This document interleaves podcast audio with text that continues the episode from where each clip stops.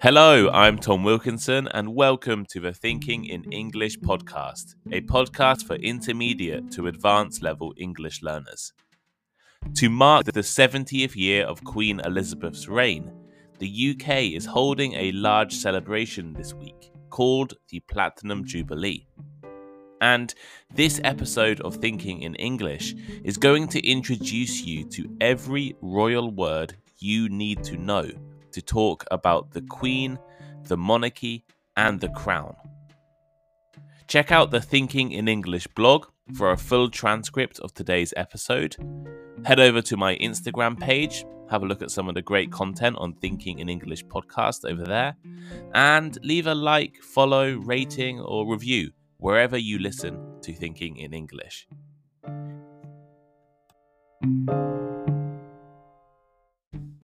This week, the United Kingdom will celebrate Queen Elizabeth's Platinum Jubilee, the 70th year of her being the country's monarch.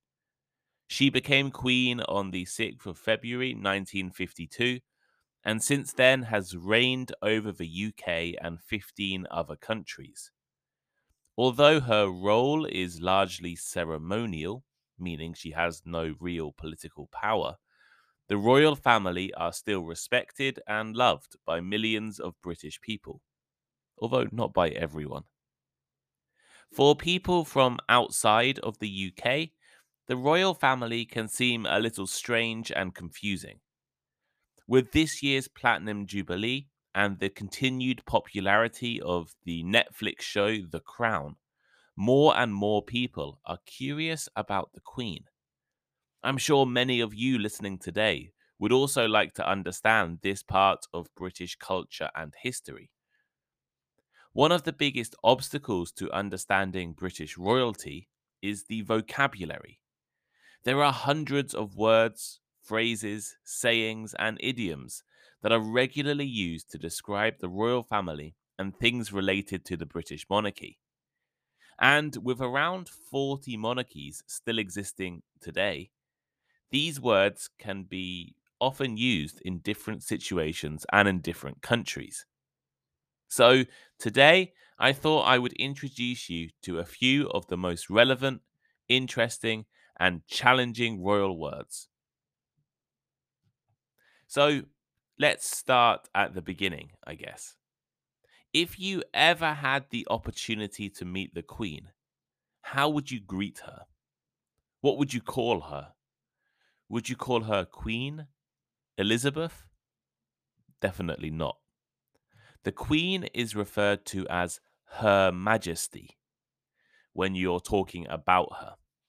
And if you ever meet the Queen, you will be told to greet her as Your Majesty first, and then subsequently, Ma'am.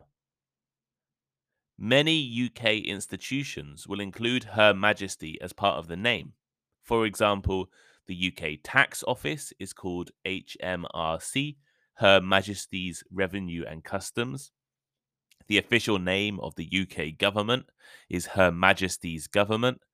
And the place British people get their travel documents is called Her Majesty's Passport Office. But whatever you do, don't call the Queen Your Royal Highness or Her Royal Highness. This is a common mistake people make. The Royal Highness title is given to princes and princesses and is a lower title than Majesty, which is just for the Queen.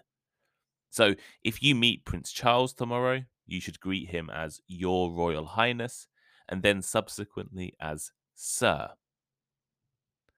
Most of you probably think of The Crown as being a very popular Netflix show or the expensive hat the British monarch wears. In Britain, however, the crown is used to refer to everything about the monarchy. The crown can refer to the king or queen. The crown can refer to the government of a country that is a monarchy. And the crown can also mean the power of the king or queen. So if you hear the phrase the crown in the UK, it might not be talking about the TV show. The Queen is the monarch of the UK. Monarch is the term used to describe the king or queen of a monarchy. In other words, a monarch is a person who rules a kingdom or an empire. What's the difference between a monarchy and other governments? Well, it's a slightly difficult topic, but in a monarchy, the power of the head of state, the power of the leader, stays in the same family and is passed down through generations. Once a person becomes a monarch, they stay monarch until they die or give up power. The UK, however, has a constitutional monarchy. This means that rather than the monarchy having complete power, their role is basically ceremonial, and real political influence and power comes from the elected government and parliament. Rather than monarch, monarch, you could also say sovereign. A sovereign is a person with supreme authority, supreme rule. In other words, a monarch. You might be familiar with other meanings of sovereign, which are connected to power and ability to make decisions. So, as a noun, sovereign can refer to the highest leader of a country. Additional terms can also be applied to the queen or king to give a clearer idea of their power or status. Two similar terms with very different meanings are regnant and regent. Queen Elizabeth II is currently the Queen Regnant. This means that she is the ruling and reigning monarch of a country. Importantly, she has this power to herself. Sometimes the wife of a king can also take the title queen. But in this case, or in that case, she would be called the queen consort. However, as Queen Elizabeth is the monarch, she is the queen regnant.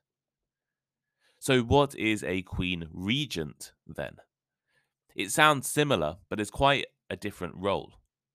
If the reigning monarch is unable to do their job and duties as king or queen, you know, maybe they're sick, they're missing, they're very young, or they're fighting in a war, one of their relatives will often take over their duties and responsibilities. They are not the real king or queen, so are described as the king or queen regent. In British history, regents have been quite rare, but there are a few famous examples.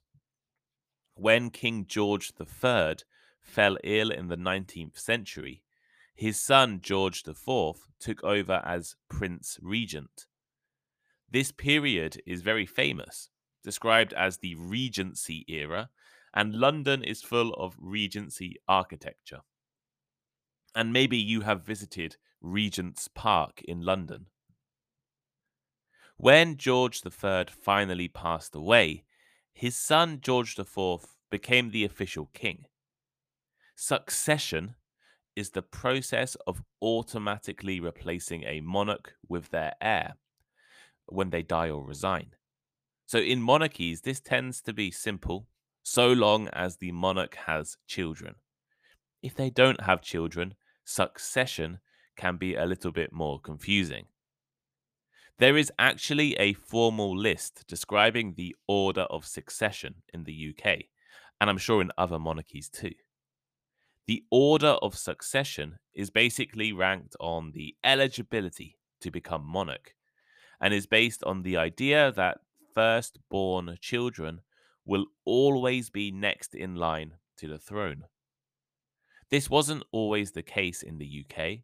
Boys were given preference to girls, but a recent law change means that from now on, it will always be the firstborn child, regardless of their gender.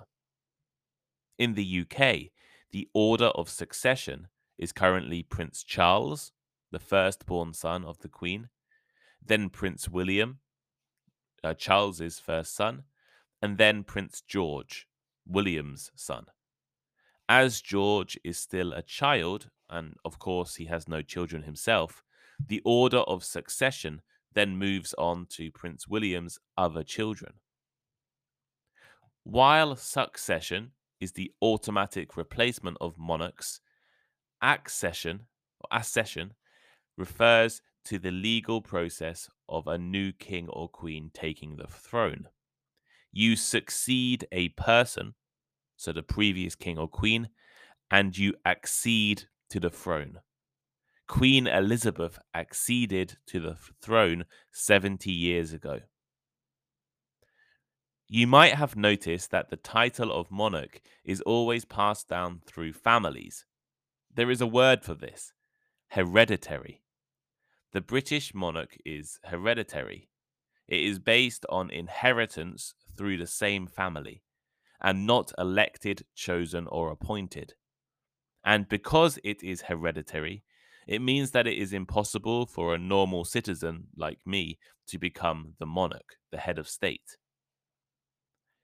An interesting fact about Queen Elizabeth that you might not know, unless you watched The Crown on Netflix, I guess, um, is that her father was not supposed to be king. Her uncle, Edward VIII, became king in January 1936. However, after falling in love with a twice divorced American woman called Wallis Simpson, Edward VIII abdicated his throne. Edward's brother George, who was Elizabeth's father, then became king. To abdicate is the word used when a king or queen quits. There have been quite a few abdications in British history. Uh, James II abdicated in 1689, although that wasn't really his choice. And Richard II abdicated in 1399 when his cousin Henry took over. In other monarchies, abdications are much more common. In Spain, Cambodia, the Netherlands, and Japan, monarchs regularly abdicate due to old age. The Japanese emperor abdicated ooh, three or four years ago, I think. When Edward VIII wanted to marry the American woman, Wallis Simpson, it was a problem because she had already been married twice. However, royals can marry commoners. A commoner is, in the world of royalty, is basically someone without a title. The royal family and other noble families would be given titles by the uh, the queen, like prince, duke, earl, baron, or viscount. If you don't have one of these titles, you are considered a commoner. Prince William's wife, the Duchess of Cambridge, was a commoner when she married into the royal family, and so was Prince Ch- Prince Charles's current wife, Camilla. The final two words I'll introduce today refer to whether a person supports or is against the monarchy. A monarchist is someone who supports the system of having a king or queen. Sometimes in the UK, these people are called royalists as well. Older people in the UK tend to be the most monarchist group, while younger people tend to support an elected head of state. If you want to get rid of the monarchy and replace it with a president or nothing at all, we describe you as a Republican. Now, it's important to not get confused with the American political party. In the UK, being a Republican means you want the UK to be a republic, a country without a monarchy. At the moment, support for the monarchy is relatively high in the UK especially because the Queen is a very popular person and this year is her Platinum Jubilee. However, in the future, Charles will accede to the throne, and it is likely the royal family will lose some of its popularity around that time.